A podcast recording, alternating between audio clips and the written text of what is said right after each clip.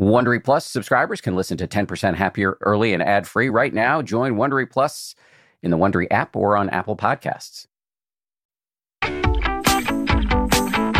From ABC, this is the 10% Happier podcast. I'm Dan Harris. How do you relate to the more difficult and even ugly aspects of your personality? How do you feel about yourself when you are, say, in a judgmental or vengeful or jealous mode? Is that an opportunity for self laceration? My guest today agrees with me that one of the healthiest possible inner moves is to learn how to hug your dragons instead of attempting to slay them, which is only likely to make them stronger. Dr. Richard Schwartz is a psychotherapist with a PhD in marriage and family therapy. He founded something called the Internal Family Systems Model of Therapy, often referred to as IFS. His basic idea is that our consciousness is broken down into several parts or personalities. These parts, and that's the term he uses a lot, as you'll hear, can become rebellious and troublesome when they are unattended to. In this conversation, Richard and I talk about how to relate to your parts more successfully. We talk about the overlap between IFS and Buddhism and why meditation is not enough in his view.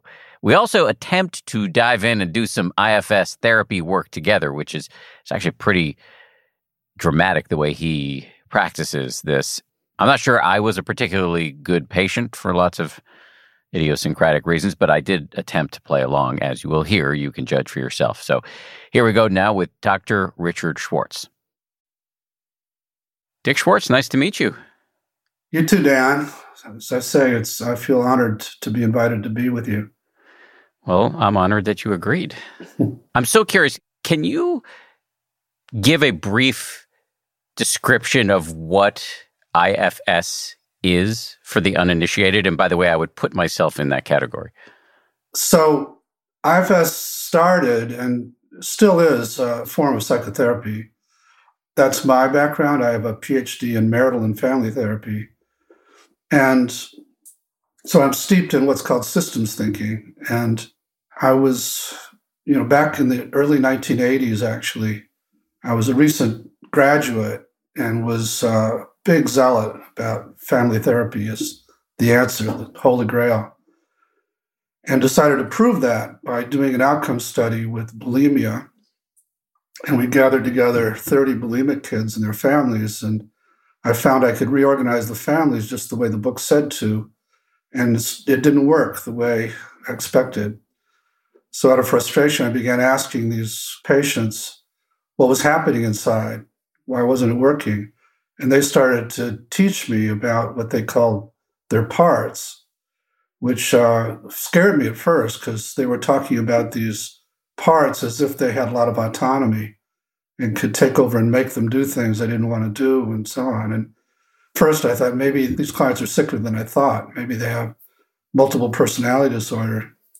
By parts, you mean aspects of their own personality, voices in their head, neurotic programs that have been running? What do you mean by parts?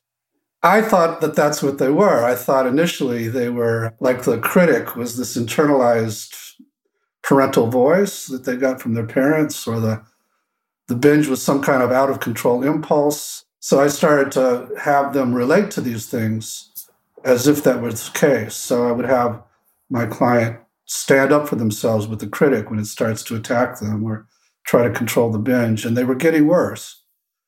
And so that happened until the first client I was aware of with an extensive sex abuse history, who also cut herself on her wrists and insisted on showing me the open wounds. And that was so distressing that I decided we weren't going to let that part leave my office until it had agreed not to do that to her.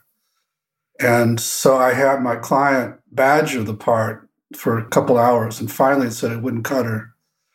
And then I opened the door to the next session and she had a big gash down the side of her face. And I just collapsed emotionally and spontaneously said, We can't beat you at this. And the part started to talk about how it didn't really want to beat us, it really just wanted to keep her safe. And that shifted everything because I shifted out of that coercive place to just being curious and open. And we began to interview the part about how it was trying to protect her. And so, in the process of doing that, I learned that these, what I call parts, other systems call subpersonalities, aren't just bundles of emotion or of programming, but they are actually full range interpersonalities that multiple personality disorder diagnosis show up as that, but it's the nature of the mind to have these parts. So this is a bit of a radical departure from the ordinary view of the mind as unitary.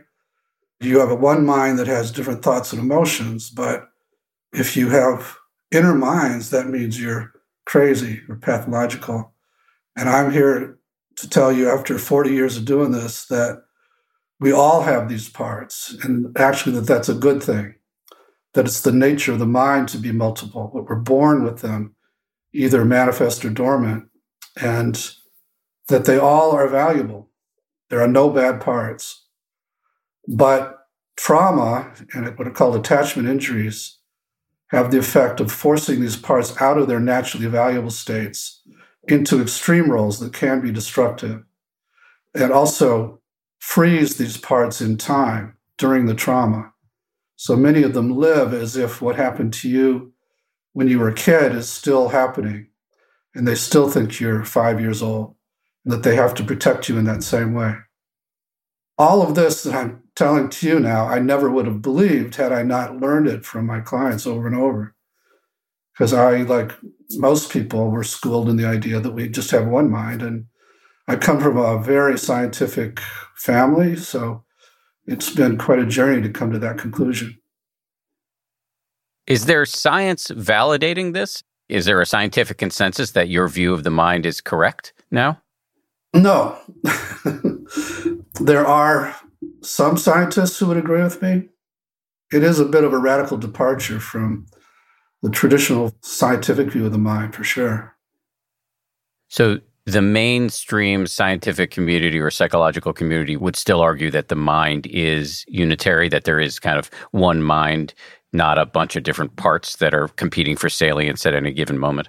Yeah, I would say so. I mean, there are some theorists that would agree with me, and people like Carl Jung and some other theorists who are more obscure came to the same conclusion years ago about what I'm calling parts what uh, you know, Jung called complexes and and archetypes and so on. But it's not a mainstream view by any means.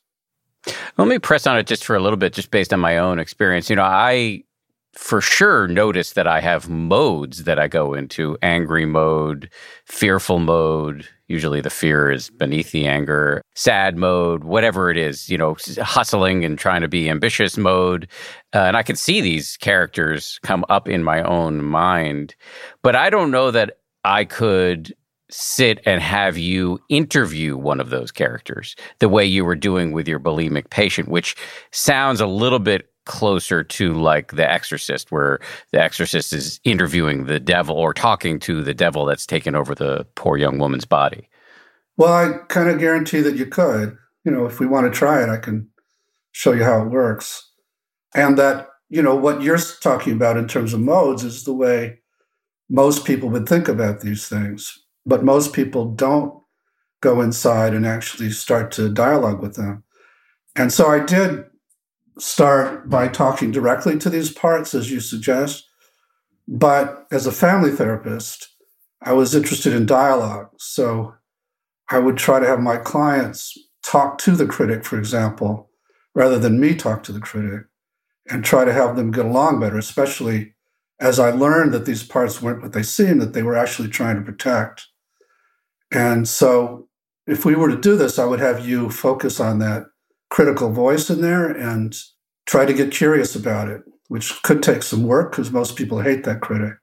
But once you got curious about it, I'd have you ask some questions of it and you would get some answers. Hmm.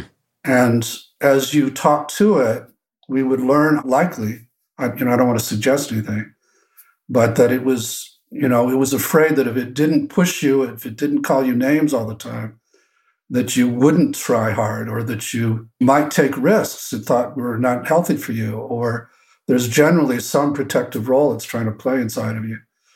And we would then learn about the fear, as you said, well, your anger protects fear, I guess, but we would learn about the parts of you it was trying to protect that were stuck in bad times in your childhood often. And then we would negotiate permission to go to those, and there's a way to actually heal those parts so they transform. Because, you know, I, listening to the podcast with you and Tim, you had the panic attack, and it sounds like you still have some anxiety in there. And meditation can be helpful, but it doesn't quite get to that. But when you say meditation can be helpful, but it doesn't quite get to it, can you unpack that a little bit? Okay. So to do that, I have to bring forth another concept in IFS. So as I was doing these dialogues, having my client talk to the critic, for example, when I learned the critic was trying to protect, I wanted my client to actually listen rather than attack it. But it was hard because as I was doing it, my client would be quite angry and want to fight with it, or would be cowed by it, and couldn't really talk. And it reminded me of family sessions where I was trying to have a dialogue between two family members and as I did that, other family members would jump in and interfere. And we learned as family therapists to stop that process and to have these others give more space for the two to have a dialogue that was protected. And so I started thinking maybe the same thing's happening in this inner system. Maybe as I'm trying to have my client talk to the critic, a part who hates the critic has stepped in and is doing mm. the talking. So I would ask clients, I would say, Dan, would you ask that part who's so angry at the critic to just give us a little space for a few minutes so we can get to know the critic? And most clients would say, okay, it did. And then I would say, now how do you feel toward the critic? And it would be an entirely different answer in the direction most of the time of, I'm just kind of curious about why it calls me names. Or even, I feel sorry for it that it has to do this all day.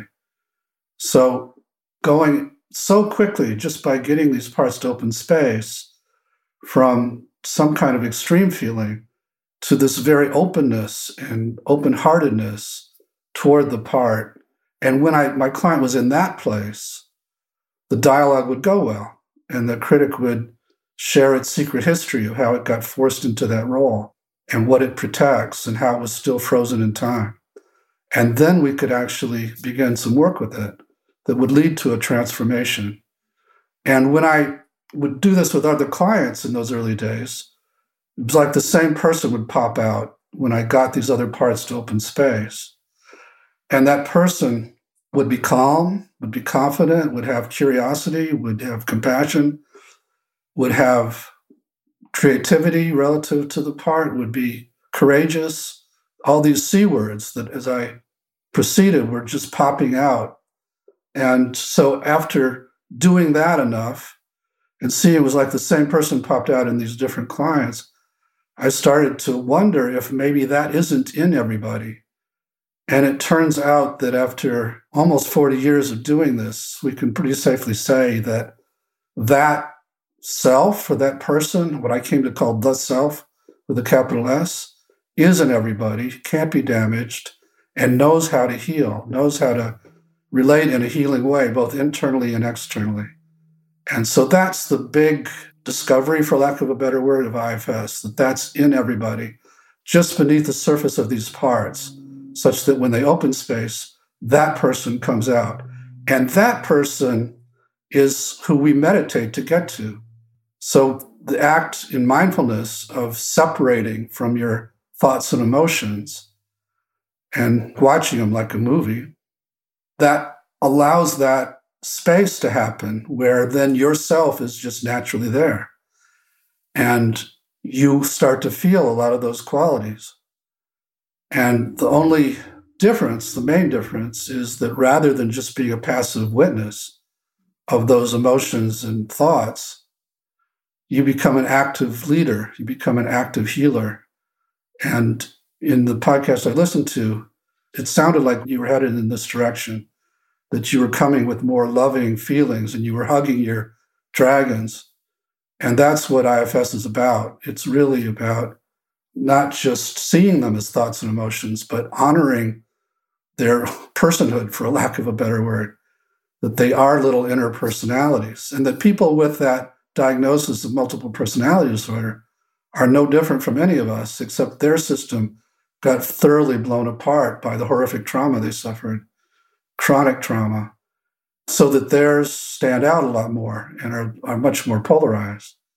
And they don't have nearly the same level of access to what I'm calling the self. But that's the only difference. You've referenced a few times this interview that I gave to Tim Ferriss on his podcast, The Tim Ferriss Show. For people don't have the time or inclination to go listen to that, I'll just sum up the relevant portion of that podcast interview where I was talking about the one of the biggest developments in my own meditation career and just life generally has been the increasing what I feel to be at least the increasing capacity to see my parts, different modes of aspects of my personality, the different voices in my head, the different neurotic habitual programs or scripts that run, you know, the ambitious one, the angry one, the inner critic, etc. To see all of these, first of all, to see them, and second, instead of observing them non-judgmentally, which often in my meditation career netted out to be sort of like somewhat aversive, to actually turn on the warmth and I made a joke. I, have been making this joke increasingly that uh, because I'm kind of playing with the terminology that in Western individualistic society we have this notion of slaying the dragon, but it actually might be more useful. The radical disarmament here might be to hug the dragon and to see, as you've said several times during the course of this brief interview, these parts, these voices, these modes, these inner characters are trying to help you often unskillfully, but to fight them or to feed them is usually counterproductive. But there is this other way, which is to invite them into the party, give them a party hat, sit them down, thank them for trying to help you, and then to take a breath and you can make a wiser decision without being owned by either the feeding of these voices or the combat with the voice. So you've already started doing the first steps of IFS? Which is to actually see them. Although I don't see mine. There's a small percentage of us that don't see anything when we go inside, but most people can see an image of them. And I can find mine in my body and I can hear its voice and so on. So I have something to relate to.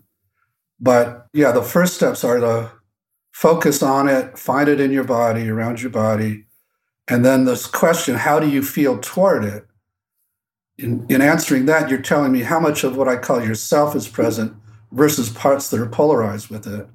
And then we get those to step back, and I ask again, how do you feel toward it now? And you say, well, I'm just kind of curious about why it does this. I said, let it know that you're curious about it and wait for an answer to come from that place in your body. Don't think of the answer. And then people will get an answer often that's surprising to them.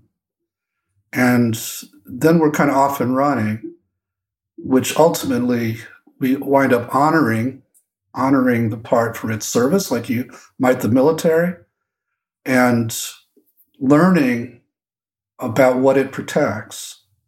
And in answering that question, then we can really give it a lot of appreciation for trying so hard to keep us safe. And then we begin negotiating with it for permission to go to what it protects what I call the exile part of you that you left in the dust or tried to a long time ago because it got hurt. And then there's a process of actually going to that exile and helping it out of where it's stuck in the past so it can unload the pain or the fear or whatever, what I call burdens it got stuck with back in those days. So it turns out that because of the traumas we suffered or the attachment injuries, our parts take on these beliefs and emotions that aren't native to us. They come into our system almost like a virus and attach to the part and then drive the way the part operates thereafter, like a virus. And it's possible to unload these extreme beliefs and emotions that came into you from those times once we get these parts out of where they're stuck in the past. And then they transform into their naturally valuable states and they become, you know, just happy inner children, or they become the critic wants to now be help you with discernment, for example, or the angry one wants to just encourage you to stand up for yourself and so on. When I use the term see before saying that I could see my inner parts or whatever, I didn't actually mean that. Literally, I meant more like I could, I was just aware of them. And I think just like you, I can't actually see anything, but I can notice the dialogue. I can notice the tone of voice. I can notice where it shows up in my body. The question is getting back to the comment you made earlier that a certain amount of this work, it seems you were saying, can be done on the cushion, to use a meditative term of art, but you can't get all the way there just through meditation alone. Is that an accurate restatement of your view? And if so, why do you believe that? Well, it's sort of accurate. So, meditation, when I got out of college, I had a lot of anxiety, partly just because uh, it's a legacy burden if you're Jewish.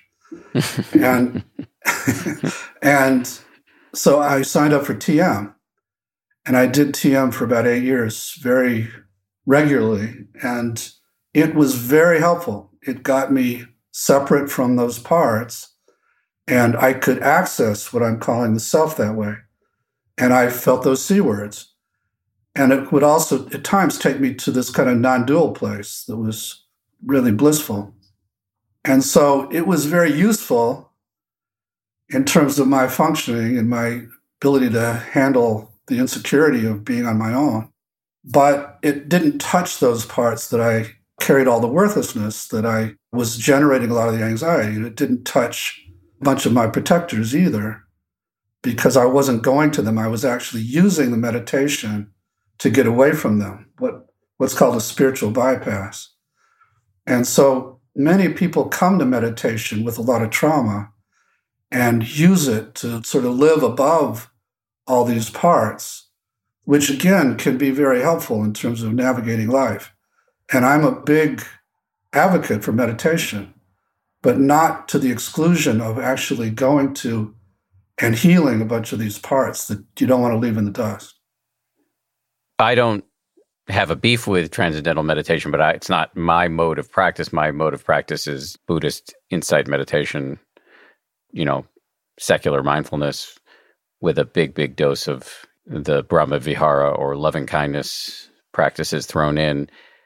Would that recipe do the job, or do you think there's more that needs to be layered on top of it? Well, it doesn't do the job if you have an attitude about the ego, for example, or about any other part. And too many Buddhists have that. And I'm a kind of crusader for the personhood of the ego and to see it as a protector, not the enemy. I think in the podcast I listened to you, I think you called it something like a malevolent puppet master or something like that.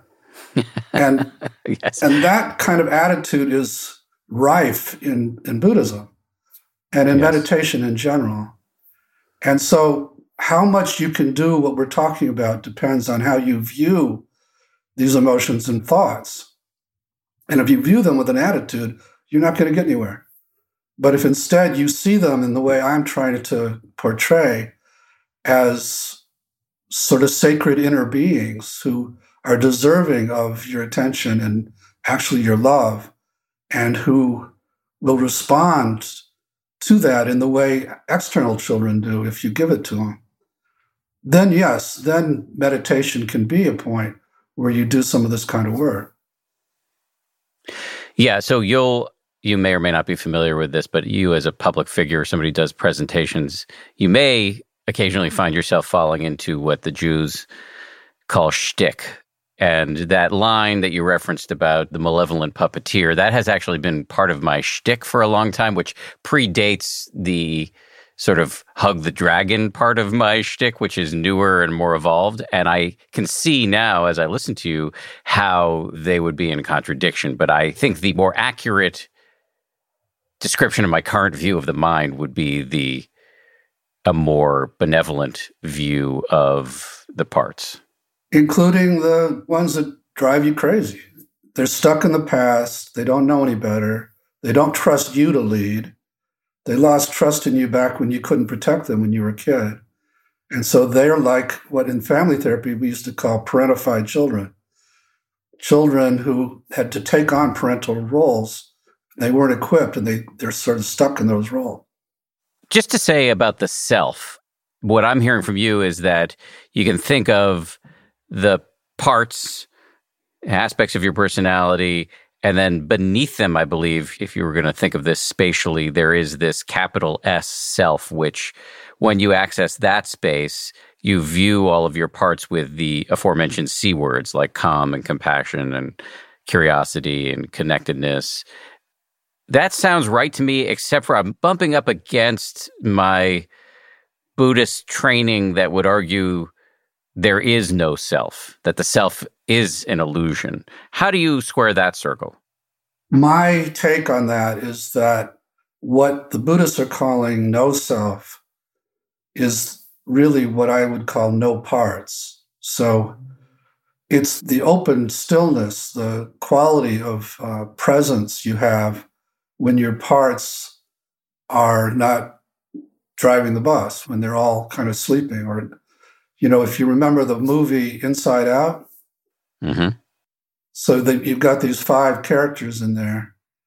And who would be there if they all went to sleep? that would be no self, be no characters, but that's still you. You follow what I'm saying? Yes. Except you're able to get patients to occupy the capital S self while awake. Yeah, that's right. No, I'm saying their parts went to sleep, but then, then you, see, you would you would be left. Yes. And who is that? Well, they didn't really have self in the movie. I hope they do in the sequel. But that's what we're accessing. And there have been articles written about this. How how does IFS's self compare to no self in Buddhism? And a prominent Buddhist scholar said it's really the same. It's just the absence of parts. So, you know, many schools of Buddhism will talk about Buddha nature and that there is that essence in there. And that's what we're accessing. Yeah, it's it's funny. Buddhism is often associated with you know calm and bulletproof imperturbability, but actually, as soon as you start getting into these concepts, you're in an argument because the Buddhists really disagree. My understanding is that it's to say no self lacks clarity because it lacks a consonant. The consonant would be the letter T, that it should be not self. That if you look at the contents of your own consciousness, it's not that you will see there is no self, although you might be able to see that, but it's easier to access not self. Anything that comes up in your mind, you can pretty clearly see if you look for it that it's not you. I think I've just found that to be a very useful tweak. And then the other thing I'd say is the Tibetan term for enlightenment, as I understand it, roughly translates into a clearing away and a bringing forth. And that's what it sounds like you're doing in IFS. That's exactly what I'm talking about. Although, again, because of the disparaging of parts, we are clearing away first and bringing forth self. But rather than trying to keep all these thoughts and emotions at bay there, thereafter, we're actually from that place of self going to them and embracing them and bringing them back home and helping them trust self to lead both internally and externally in our lives. The analogy in Buddhism might be to you become an internal bodhisattva. You are going with love to these parts of you in the same way a bodhisattva goes with love to every external living being. So the clearing away cannot be done with aggression.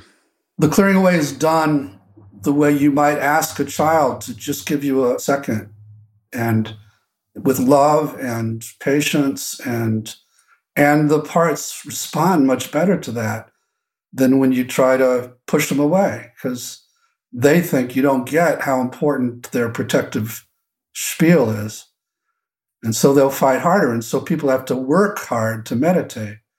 Whereas if you meditate by just going and before you even start to meditate, just asking all your parts to give you some space, and they start to trust that there's value in that, then they just do. Like when I meditate, I don't have to struggle. My parts trust, okay, it's helpful to us to give him 20 minutes, and he'll come back to us with a lot more of those C words. So let's do that. It's funny, when I meditate, I am not asking the parts to give me space. I'm actually saying, come on in, let me take a look at you. Yeah, initially you're getting some space through your mindfulness practice. And then you're saying, okay, let me get to know you. Come on in. And that's what we do too. We get the space and then we say, come on in. Let's get to know you. Let's try and help you. Much more of my conversation with Dr. Richard Schwartz right after this. This show is brought to you by BetterHelp. I got to tell you, I feel so much better when I talk about my anxiety instead of keeping it bottled up. There's an expression that I first heard from the great researcher and also Zen practitioner Robert Waldinger never worry alone. Our temptation many times is to keep it bottled up, but the data really show that the people who do the best in life, who live the longest and are the happiest, have strong relationships with people with whom they can talk about whatever's going on in their lives. And for me, therapy is part of that. If you're thinking of starting therapy, you might give BetterHelp a try. It's entirely online, designed to be convenient, flexible, and suited to your schedule. Get it off your chest with BetterHelp. Visit betterhelp.com slash happier today to get 10% off your first month. That's betterhelp, H-E-L-P dot com slash happier.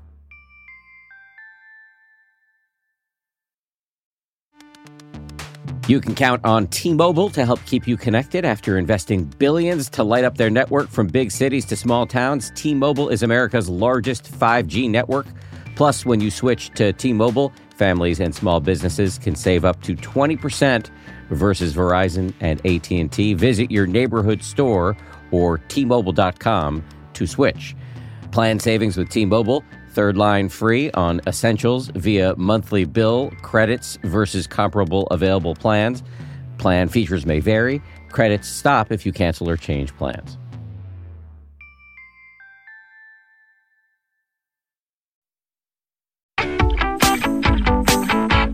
You said earlier that there are no bad parts, but if a part of you is getting you to cut your wrists and your face, where's the nugget of goodness there? Okay. So I've worked with many such parts. I specialize in the treatment of uh, of complex PTSD, you know, serious trauma for 20 years and lots of cutting parts and suicidal parts. And then I also consulted to a facility for sex offenders for seven years and worked with a lot of those parts that did heinous things and parts that have murdered people. And even those parts, if approached from this place I'm describing of openness and curiosity, will reveal their secret history of how they were forced into their roles and how much they hate the roles they got stuck in, but they feel stuck with those roles a lot of the perpetrators I worked with, for example, if you go to the part that did the perpetrating, it would show scenes of when, as a child, he was being perpetrated, and this part was desperate to protect him, and looked around the room and said, Who has power in this room? Oh, it's this guy who's hurting me. I'm going to take on his energy to protect the system from him. And then it gets stuck with this need to attack vulnerability and uh, gets a big thrill out of hurting kids. But that's just a burden that it picked up to try and protect the system. And so the same with cutting parts. If you ask them, what are you afraid will happen if you don't do this? They'll say, she'll feel totally bereft or totally alone. And by doing this, the cutting can bring in some hormones that make you high, and cutting is a big distraction. And cutting uh, sometimes gets attention from people. And these parts have different reasons for doing what they do, but it's always protective.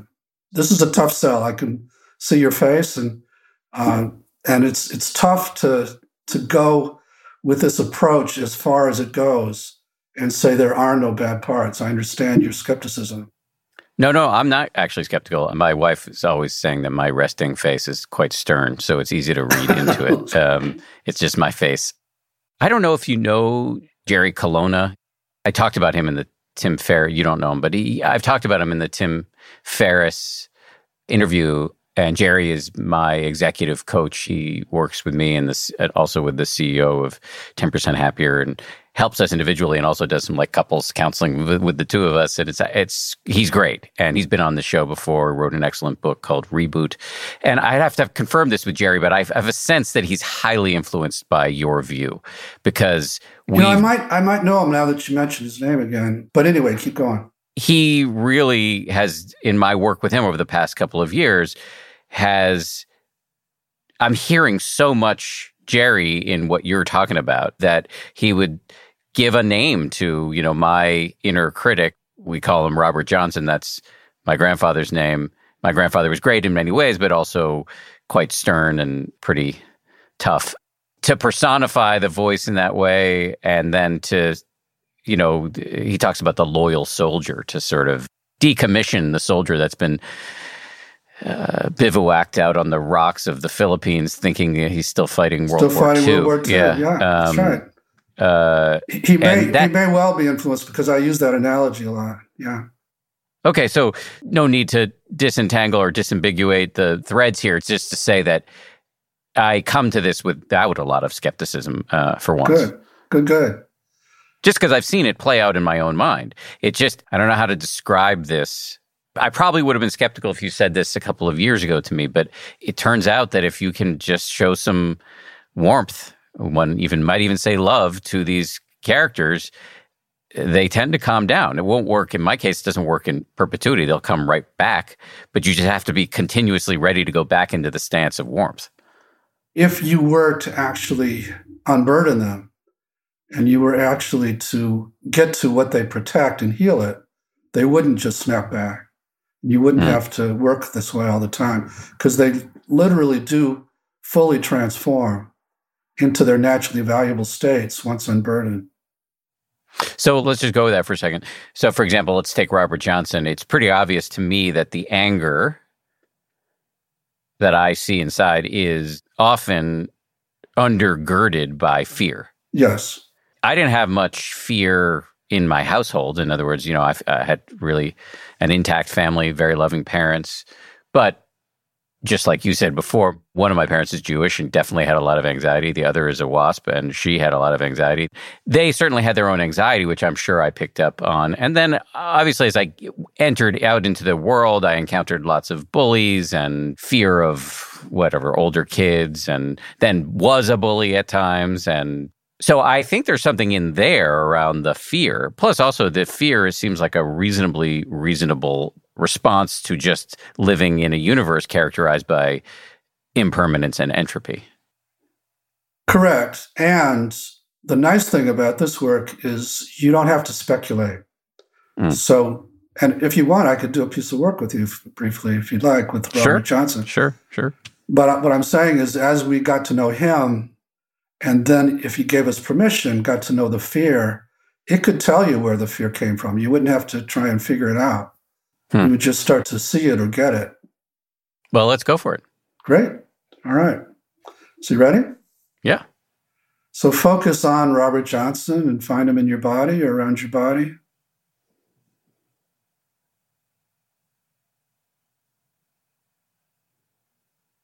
He's not coming up right away. Okay, you could even focus on the memory of him. Oh, I that I can retrieve easily. Yes. So just see if you can find him that way. Mm-hmm. Do you have a sense of where he's located in your body, around your body? Uh, yes, there's like a spot about two inches north west of my solar plexus. Okay, good. And as you notice him there, how do you feel toward him? I think at first it's a little inconvenient because it's actually painful, kind of like somebody spilled some coffee right there. Mm-hmm of burning, buzzy sensation. But enough training over the last couple of years where my reflex eventually kicks into more curiosity, compassion. Okay, good. So let him know that. Let him know you feel curious and compassionate toward him. And just see what he wants you to know about himself. And don't think of the answer. Just wait for an answer to come from that place in your body. And if nothing comes, that's okay. But just see if something comes.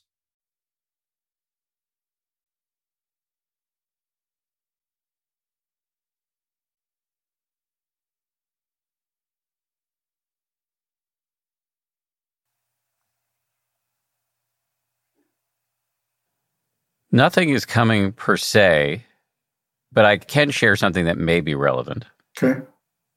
This isn't coming from present moment experience, but it's coming from recent meditation where I've noticed that the anger, Robert Johnson, will come rushing in when I've noticed that I've been distracted for the last five minutes planning lunch or whatever. Okay. And it feels like he's like a sheepdog trying to just keep everything in order. Okay. Trying to keep control. So, Dan, just go back to him and ask if that's right, if that is what he's trying to do. And again, don't wait for an answer. I mean, don't think of the answer. Just wait and see if there's an answer. Not getting any direct communication. All right. Would it be okay if I tried to talk to him directly? Sure. This may get stifled just by self consciousness. Okay, if that happens, let me know, and we'll okay. We'll ask that part to give us some space. That's okay. All right. So, are you there? Are you willing to talk to me directly? I don't know that I. I mean, I, I just whatever comes, just let that come out of your mouth. Just uh, and if it's no, it's okay. Yeah. I think the skeptical part of me is kicking in. Like, ah, oh, all right. Yeah, I don't so, know that this is doable. So we need to work with that part first. Okay. So focus on that one and find him in your body, around your body. Oddly, it may also be Robert. okay. All right. Let me try and talk to the skeptical part directly. So, are you there? Always. so, you're the part of Dan that doesn't want him to do something that you wouldn't believe is possible or something like that? Or tell me more about your role inside of Dan. I think probably not wanting him to look stupid. Ah, yeah, okay. Okay. So you're very concerned about how he comes across to people. Yeah, I think this is probably the same part of me that uh, uh, won't let me dance yeah, freely. I, I have that part too. okay. So are you afraid if you step back and really let Dan try this, that he would look stupid? Is that part of your fear right now? Yes. Okay. All right. So we don't have to do it, but I can tell you from my point of view, I have nothing but admiration for people who are willing to take the risk of doing this work. And I suspect your listeners would too. But I also get the context, and, you know, there are some risks that people might be judging you. So. Well, what's interesting is generally on this show, I actually, big part of me or several parts of me feel like ready to do this. It's just that when you started trying to speak to Robert Johnson, I couldn't channel him verbally. But just see if that part I just talked to will give us permission to try it again. Yes. That part of me, the skeptic, feels like the closest to me. Yeah. Right. So I slash the skeptic am saying, I'm totally willing to go for this, except for I noticed earlier, and maybe this is the whole ball game here. I noticed earlier nothing came when you tried to speak to Robert. Like yes. maybe you'd have to really get me mad. That's possible, and we can see about that. But it's also possible that this self conscious one was interfering. So if he's willing to give us the space, it's more likely that we can actually go ahead and do the work. And you said he's very close to you. So just see if he'll give you a little space in there. I'll do my best. All right. That's all we can ask. All right. So, Dan, then return to Robert Johnson. Your memory of him, anyway?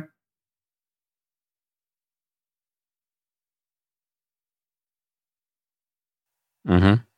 And do you find him in the same place? Yep. I think so. Okay.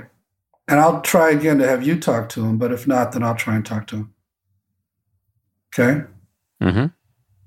All right. So just do you feel curious again and compassionate? Hmm. I feel eager to please you. so that part also we want to have step back. If this doesn't work, it's not going to ruin my career. I promise you.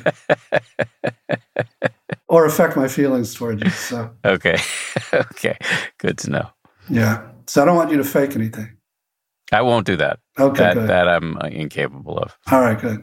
My wife says one of my most redeeming qualities is I'm pretty much incapable of lying. good. Okay. Well, that's good to know. So go back to him and tell me how you feel toward him now. How I, the part of me that's at the surface right now, feels toward Robert? Yeah, the part of you who's talking. How do you feel as Dan? How do you f- feel toward Robert? I feel grateful that he's expended so much energy over so much time trying to just keep it all together for me. So let him know. Let him know you have gratitude for that and just see how he reacts. Out loud or just internally? Either way, whichever is more comfortable. You can do it either way. Yeah, it's like magic because if I do it internally, the buzzing subsides Good. in my chest. Good. Yeah. And maybe ask more about what he's afraid would happen if he didn't work so hard. And again, just wait for the answer to come. Don't think of the answer.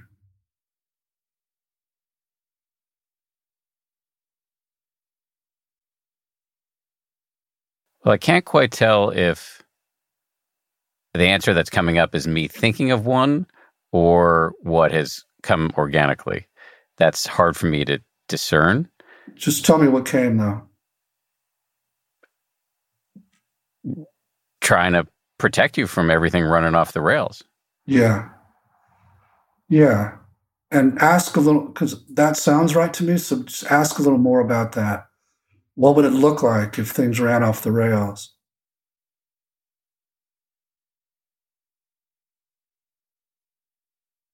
I think it's a nameless, diffuse dread or just generalized badness.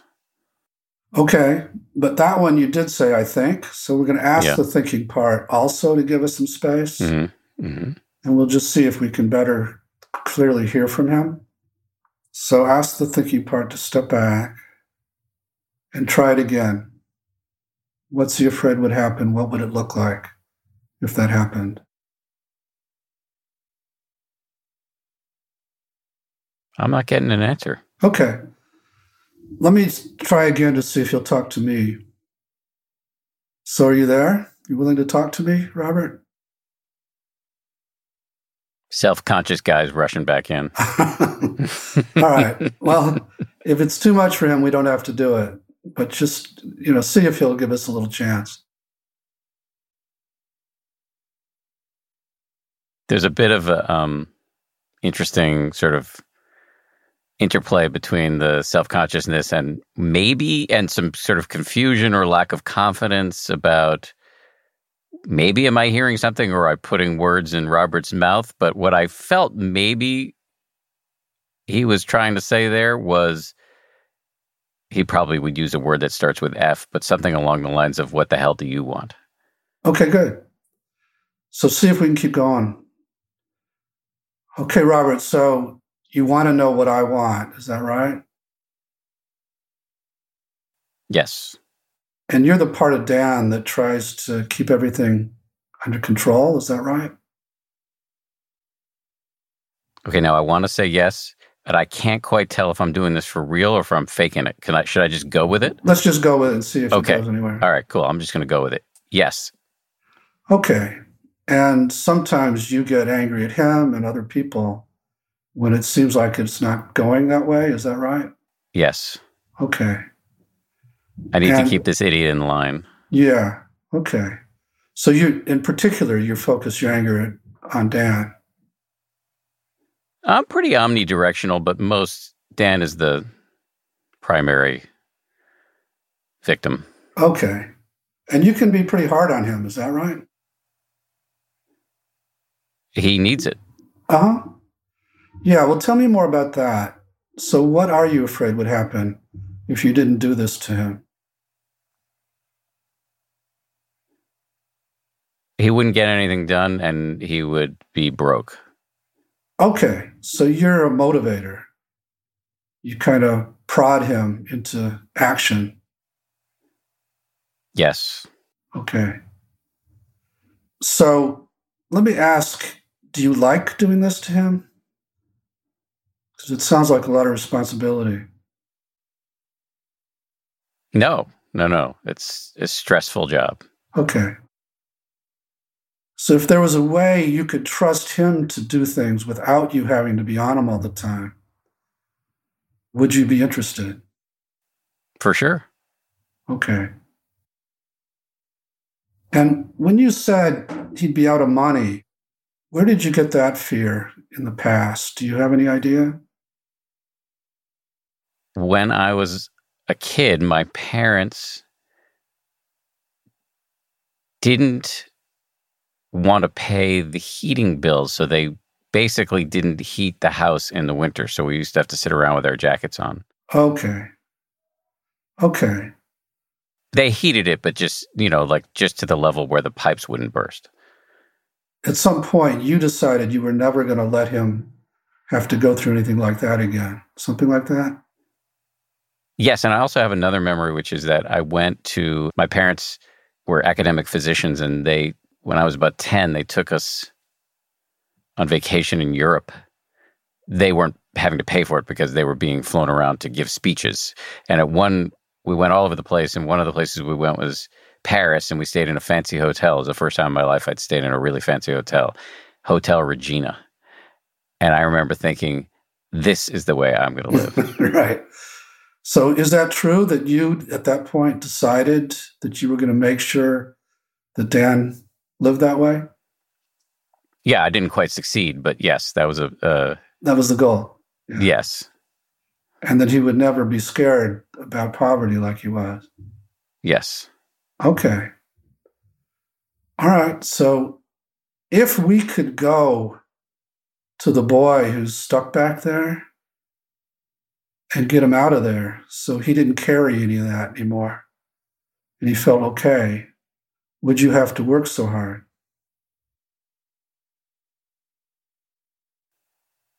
I'm just not sure you'd be able to convince me Convince you what? that I don't need my hypervigilance. Okay. Well, that's not my goal. It isn't to convince you of that, it's to free you up. And so I'm just playing with different ways we could possibly free you up. So you trusted you didn't need to do it. But you don't have to change at all until it feels like it's safe to do that. Because I get how much you're really afraid of those consequences if you don't ride them all the time. Yeah, even as now I'm going to speak from kind of two voices here, but even as I've been able to develop some warmth toward Robert, he does make the case, and I find now I'm Robert speaking again, that there's still plenty of things to worry about. Yeah, so we get that. So, Dan, do you want to talk to him now? Now that you're Sure. s- separated from him a little again? Now that you you get a sense of his voice? Sure. I'm, I'm very familiar with his voice. Okay. So maybe ask him how old he thinks you are. Hmm. And again, just wait for the answer. I don't hear anything specifically, but I have this sort of diffuse sense that this voice is stuck in childhood, that he thinks that I'm a kid. Yeah. So let him know that you're not. Let him know that you're not living that way anymore and that you can do a lot more than you could back then. And just see how he reacts to that news. Don't think he believes it. Yeah. So we're going to stay with this a little while until he does start to consider the possibility. And he could look at you, or, you know, we could tell him what the date is, or whatever it would take. Just see if there's a way you can help him trust that you're not a little kid anymore.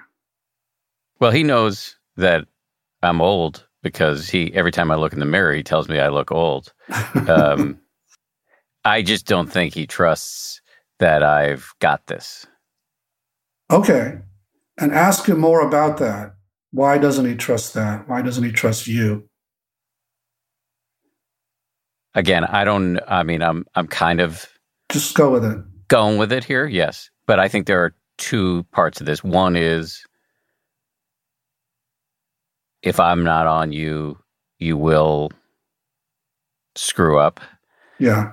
And two, even if you don't screw up, there are so many variables outside of your control that you could get screwed up. Yeah, but how does his being on you prevent that?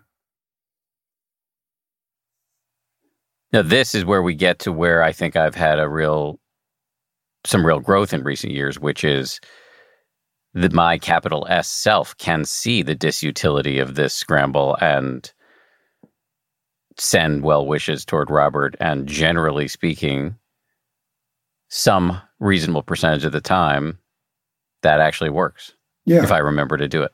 Okay. So ask him how that's been for him to have you do that and have him relax more.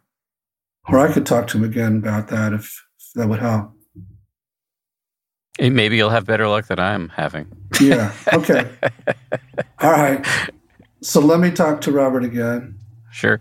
Are you there? Yes. What the hell do you want? Okay.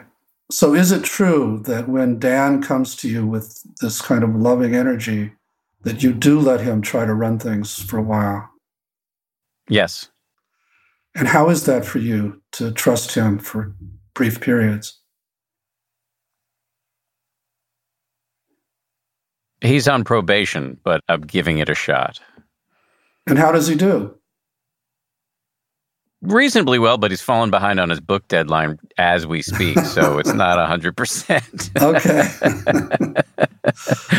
okay. okay, I get that. But what is it like for you during those probationary periods to not have to carry all that responsibility? What's that like for you? It's a relief. Okay. So you're you actually are glad he's doing that.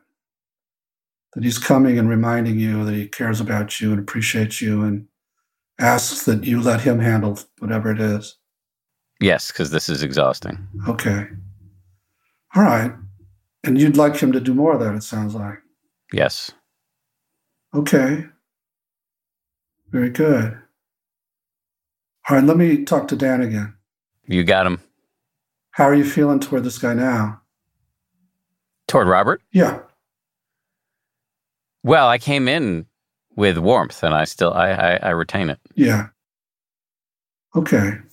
So it's still unpleasant though. It hurts. It actually hurts in physically. All right. Well, let me talk to him about that for a second. Sure. Are you back?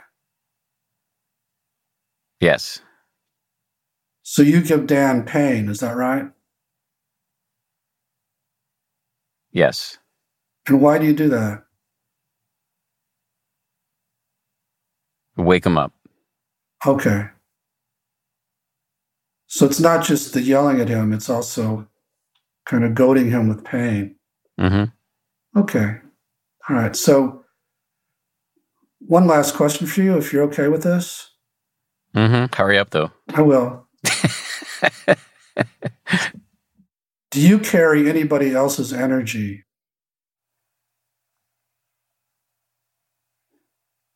I have no idea what that means. You know, he named you for the grandfather. Do you carry the grandfather's energy? Do you carry some other person's energy? Not getting an answer. Okay, that's right. He doesn't have to answer that.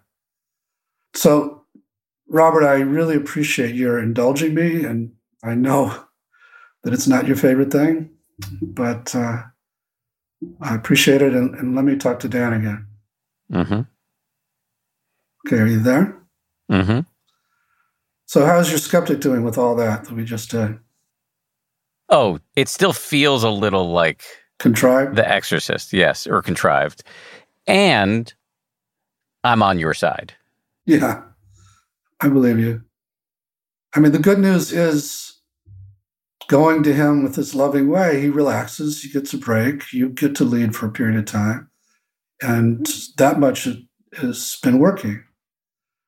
Now, probably for him to really retire from this job and actually be more of a support, which is often the role that they they like when they trust you enough to not have to do this.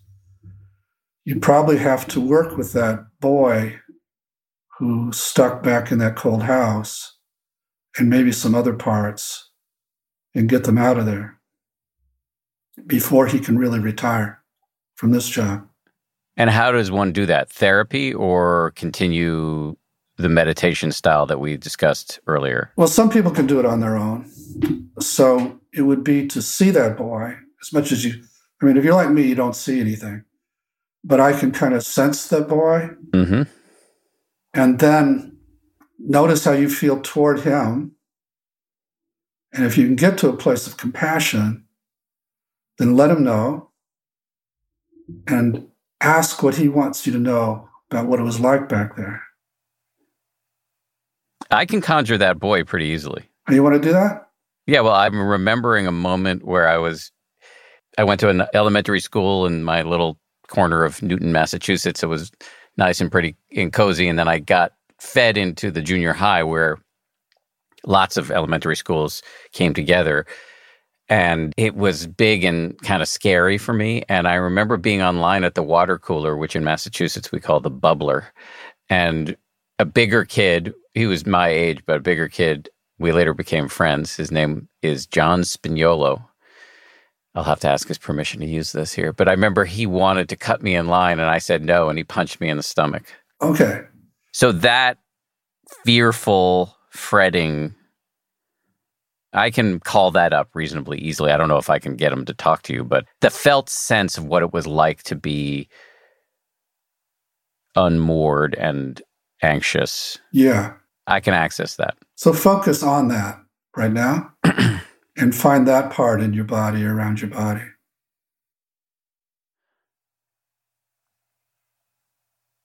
Some reason I'm actually now I can't I can't find it in my body, but I know you know the sensation or the Yeah, I know the sensation. I know the sort of psychic sensation. How do you feel toward that young teenage boy? Part real compassion and part stop being such a wimp. Yeah. So we're going to ask the guy who says he's a wimp to step out so you can lead with compassion with him. So see if that macho guy could give you a little space in there. I think that macho guy may also be Robert. Might um, be. Yeah, could be. Just see if he'll let us go help that boy. Sure, let's try it. So, how do you feel toward him now? It's very sad. So you feel a lot of compassion for him. Mm-hmm. So let him know and see how he reacts to your compassion. I think he appreciates it. Okay, good. And ask if he's ready to really let you feel and see and sense what that was like for him. Not getting an answer to that. Okay. Do you feel up for that, or is that too much for now? No, I do feel up for it. I wonder if combination of just my natural reticence, skepticism, self consciousness magnified by, you know, doing this in public. The thought came to me like, wow, I would probably have to do this privately with, you know, ayahuasca or something on yeah, board. Yeah, that makes sense. This is not the context to do it. But let this boy know that you get that he's in there, he's still living back there, and that you want to get to him and get him out of there. And you'll do it when the time is right. See if you get a reaction. My thinking self now just finds that to be enormously, there's a lot of pathos in what you just said. Yeah. Is it okay to be with that feeling, those feelings? Sure. Yeah. Sure. Yeah. Just, uh, yeah. Because I was really, that kid was very scared. Yeah. And as I keep saying, he still lives back there. Yes. No, I, I feel it. And it's possible to get him out of there. You know, what I can describe to you what we would do if it were different. I would actually, it's after you got how bad that was for him, and he said, Yes, you finally get it. I would have you, Dan, go into that scene and be with him in the way he needed somebody back there. And you wouldn't see yourself, you would just be there. He would feel your presence. And then we would ask him what he wanted you to do. And it might be to deal with this kid, this bully. And I would have you do that for him. And then when he was ready, we would take him out of there to a good, safe place. Could be the present with your family, it could be fantasy place. And once he was there and he trusted he didn't ever have to go back and you'd take care of him, he'd be ready to unload all that feelings and beliefs that he still carries. And then when he unloaded all that, and there's a kind of ritualized way we do that, then he would be this kind of carefree teenage kid again. Hmm. And then we could bring in Robert and all the other parts to see that they don't have to protect him anymore. And often they're ready to unburden themselves and take on new roles. The skeptic's still here, but I'm intrigued. Good. Yeah, what I can say is this is all very real. This is like a totally real other world that shamans have been going into for centuries. Mm-hmm. Mm-hmm. And it really works. All this is very real. And yeah, we have to get the skeptical parts to step back. One of the reasons I am so committed to this is because I had such a huge skeptical part. It's been very valuable to me as a scientist, but it would keep getting in the way and keep getting in the way of me doing my own work. I mean, my system operates very similar to yours. I do a lot better when people talk to my parts directly and so on.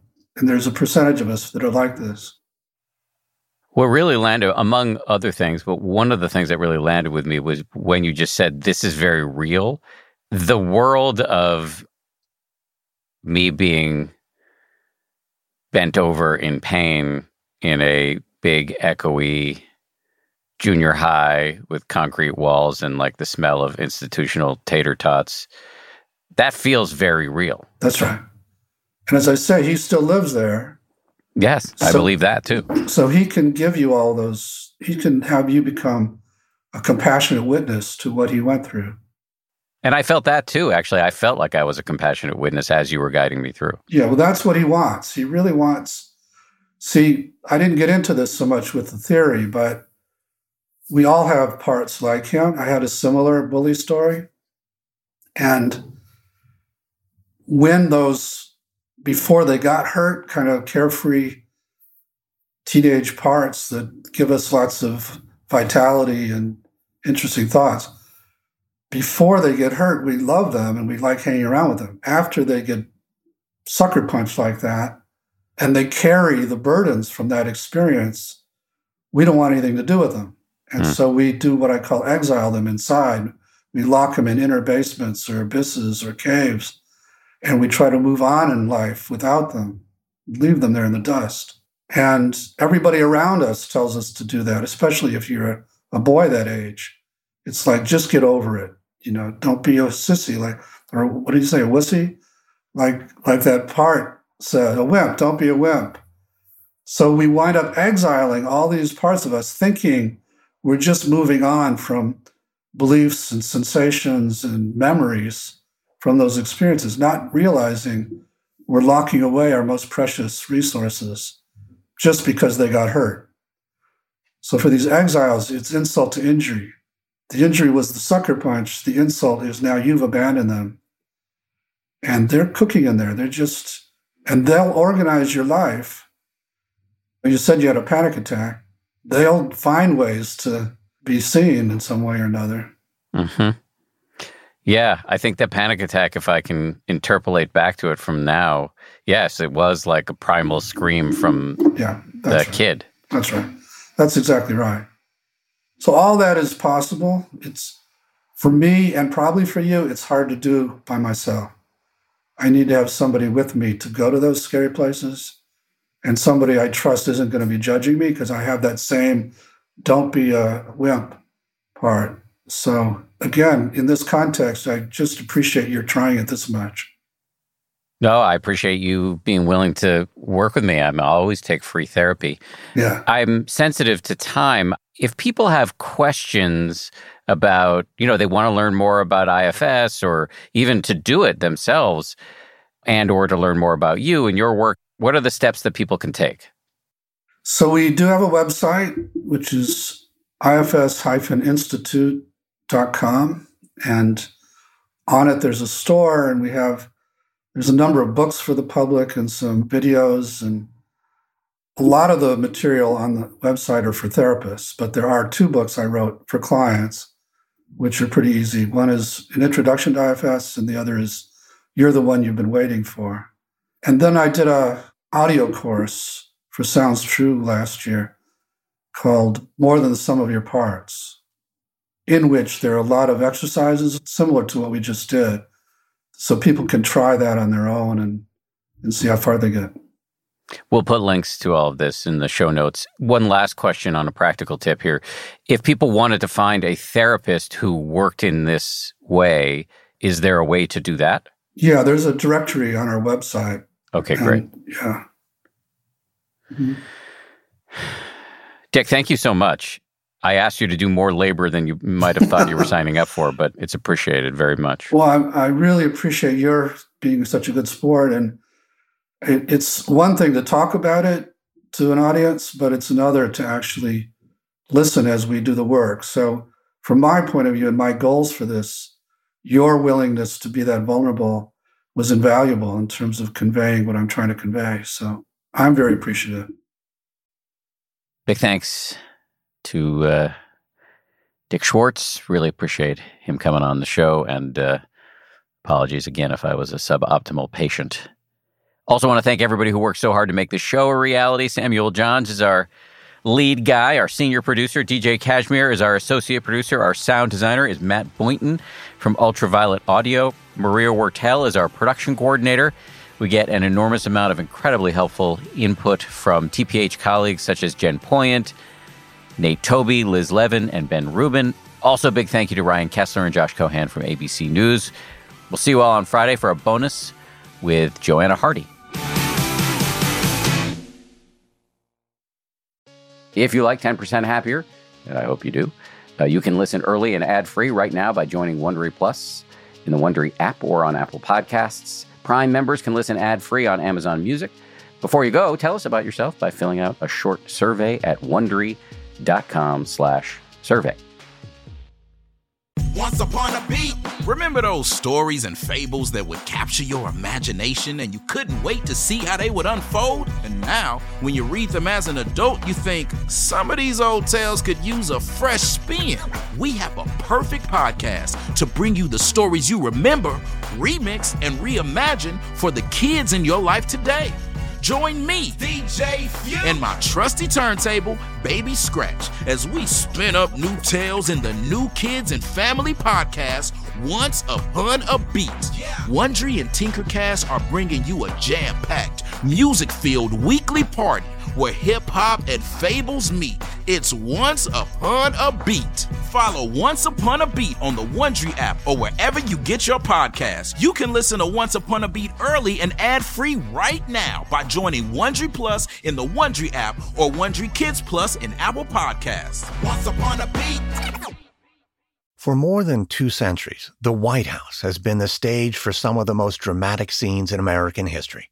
Inspired by the hit podcast American History Tellers, Wondery and William Morrow present the new book, The Hidden History of the White House. Each chapter will bring you inside the fierce power struggles, the world altering decisions, and shocking scandals that have shaped our nation. You'll be there when the very foundations of the White House are laid in 1792, and you'll watch as the British burn it down in 1814. Then you'll hear the intimate conversations between FDR and Winston Churchill as they make plans to defeat Nazi forces in 1941. And you'll be in the Situation Room when President Barack Obama approves the raid to bring down the most infamous terrorist in American history. Pre order The Hidden History of the White House now in hardcover or digital editions wherever you get your books.